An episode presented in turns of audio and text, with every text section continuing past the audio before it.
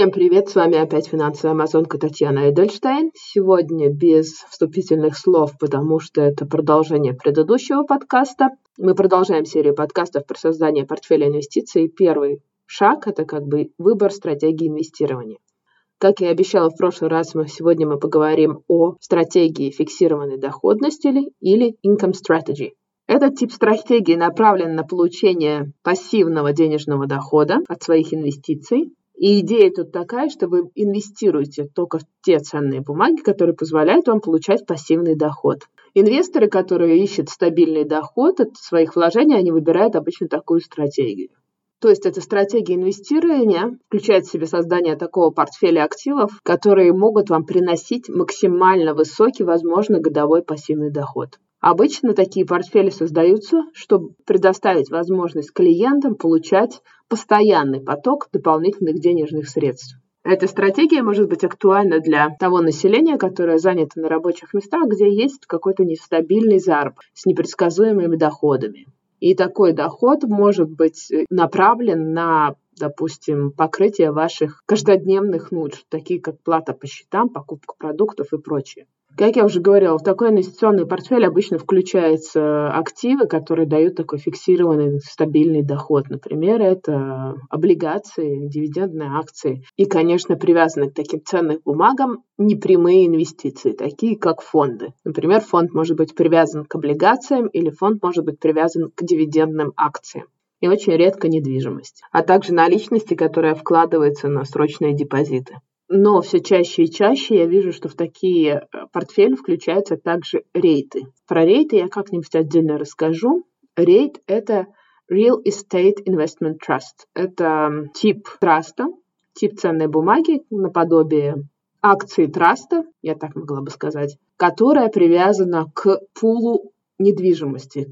То есть этот траст обладает, например, большим портфелем недвижимости, и все доходы от этой недвижимости, они будут потом распределяться между акционерами этого траста в виде дивидендов. Это сравнительно новая ценная бумага, но она все больше и больше привлекает инвесторов.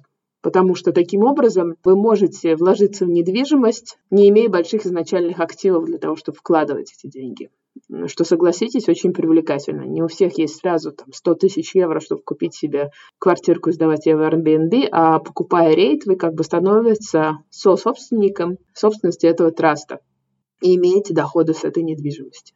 Но про рейты я, наверное, как-нибудь расскажу отдельно, потому я не буду на них останавливаться. Итак, такой портфель, как правило, создается из акций дивидендных, облигаций, а также непрямых инвестиций, привязанных к этим ценным бумагам, таких как фондов, а также наличности, которая вкладывается на срочные депозиты. И вот этих иногда вот этих рейтов, как я уже говорила, или недвижимого имущества, непосредственно недвижимого имущества. Здесь я хочу обязательно остановиться на отдельно на вот этих дивидендных акциях.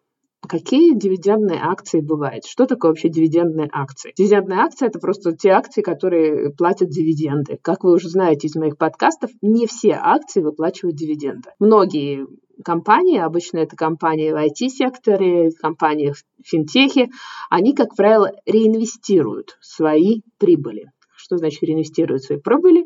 Например, Tesla получила прибыль, не знаю, в 1 миллиард долларов. По чесноку она должна была бы выплатить дивиденды своим акционерам, но нет, она все вкладывает э, в свое дальнейшее развитие, чтобы развиваться дальше. Это особенно характерно, как я уже говорила, для IT, для больших финтехов, для технологических компаний и для тех компаний в стадии экспоненциального роста, назовем это так. И тут я хочу специально остановиться на теме дивидендных аристократов. Кто такие дивидендные аристократы? Дивидендные аристократы – это вовсе не рантье, не такие бабушки в париках и бриллиантов, которые отдыхают в Бадрагате или Лёйкербаде, а компании, которые на протяжении последних 25 лет выплачивали своим акционерам дивиденды по акциям. Это называется дивидендные аристократы. Существуют также отдельно созданные фонды, которые привязаны к дивидендным аристократам. Вы можете их поискать, Dividend Aristocrats, и наверняка вылезут всякие биржевые инвестиционные фонды, ETF, которые именно привязаны к этим дивидендным аристократам. Есть европейские дивидендные аристократы, есть американские дивидендные аристократы, их много разных подвидов. Ну что важно понимать об этом портфеле, о портфеле фиксированной доходности, он направлен именно не на рост, он направлен именно на то, чтобы максимализировать ваш пассивный каждодневный доход. Существуют даже, знаете, такие портфели, которые приносят доход каждый день. Их можно реплицировать. Умные люди уже создали такие портфели, и вы можете ну, подсмотреть и получать какие-то деньги каждый день, дивиденды каждый день. Ну, не обязательно это будут дивиденды, это с таким же успехом могут быть и процентные выплаты по облигациям, и выплаты по рейтам, ну, существуют такие. Вам просто важно знать, что существуют такие портфели, которые платят вам какой-то доход каждый божий день, 365 дней в году. Эта стратегия направлена на среднее и долгосрочная стратегия. Ну, на самом деле срок у нее может быть ra- разный. Но очевидным преимуществом выбора такой стратегии, что вы получаете дополнительный источник дохода. Как правило, этот доход не так велик, но в большинстве случаев вы можете на него рассчитывать, потому что если вы вкладываетесь в облигации, то, понятное дело, вам будут платить в любом случае, вне зависимости от того, как дела идут в компании.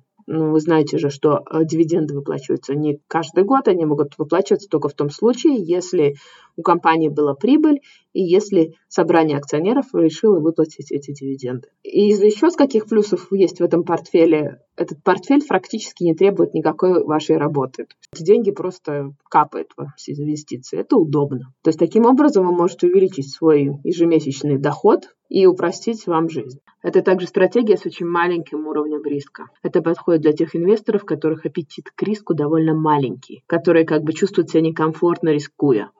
Минусом такой стратегии то, что вы упускаете выгоды сложных процентов, потому что такая стратегия, как правило, направлена на то, что вы забираете этот доход, а сложные проценты требуют реинвестировать все эти прибыли, которые вы получаете. А еще один из минусов такой стратегии в том, что этот доход будет сравнительно невелик, и такие ценные бумаги будут стоить сравнительно недешево. Потому что, как вы понимаете, если это дивидендный аристократ, который выплачивал дивиденды своим акционерам на протяжении последних 25 лет, такая бумага стоить дешево не может. Еще к минусам этой стратегии я обязательно отнесу то, что для того, чтобы получать какой-то толковый доход пассивный, все-таки необходимо вложить довольно крупную сумму. Но в вопросах цены вам всегда может помочь биржевой инвестиционный фонд или ETF. ETF – это спасение для инвесторов, у которых нет больших средств или люди боятся, допустим, вкладывать сразу большие средства, например, государственные облигации какой-то страны, потому что это обычно довольно дорого. Можно посмотреть, например, на ETF, которые привязаны к, к государственным облигациям стран Евросоюза. Или, опять же, как я повторюсь, те же ETF, которые привязаны к дивидендным аристократам. ETF обычно можно купить уже начиная, там, не знаю, с 1 евро. Но вы, конечно, всегда должны учитывать в том числе расходы на комиссии и прочие расходы, о которых я рассказала в специальном выпуске «Финансовой Амазонки». Я веду к тому, что покупать один ETF за 1 евро – это экономически, да и просто логически невыгодно, не имеет смысла. На самом деле, когда я училась в Британском Королевском институте инвестиций ценных бумаг, а, там была установка, что прямые инвестиции, то есть прямые инвестиции, это значит, когда вы напрямую покупаете акции или облигации, что инвестиционный консультант может советовать прямые инвестиции только тому клиенту, у которого есть э, для инвестирования минимум 500 тысяч фунтов. Но это такая у них очень ультраконсервативная установка. Для остальных клиентов как бы предусмотрено именно вот вложение через фонды или непрямые инвестиции, так называемые. Ну, наверное, на сегодня это все. Спасибо за ваше внимание. Это была финансовая амазонка Татьяна Эдельштейн. В следующем эпизоде подкаста «Финансовая амазонка» я вам расскажу о еще двух стратегиях, и, возможно, даже о трех стратегиях я расскажу. Чтобы закончить эту тему, я расскажу о стратегиях роста, стратегии моментума ну и, наверное, стратегия, которая направлена на сбережение капитала. Но она наименее интересная, я бы сказала, из всех. Ставьте хорошие оценки в Apple подкастах, подписывайтесь на мой инстаграм «Финансовая амазонка». Для меня это очень важно. Помните, что сентябрь – это одно из самых лучших времен, чтобы начать инвестировать. Об этом тоже вы можете послушать специальный подкаст, который я записала о сезональности на рынке. Соблюдайте трезвую голову и будьте успешны. Пока-пока. Наш юрист просил сказать, эта серия подкастов записана исключительно в образовательных и информационных целях. В рамках серии подкастов я не предоставляю финансовые консультации. Соответственно, не принимаю во внимание ваши цели, финансовые ситуации, ваши потребности, знания или опыт. Любые упоминания какого-либо конкретного финансового инструмента, продукта, услуги, провайдера услуг случайные и не несут оценочных суждений или побуждения к какому-либо действию. Пожалуйста, ознакомьтесь с полным текстом дисклеймера на странице подкастов.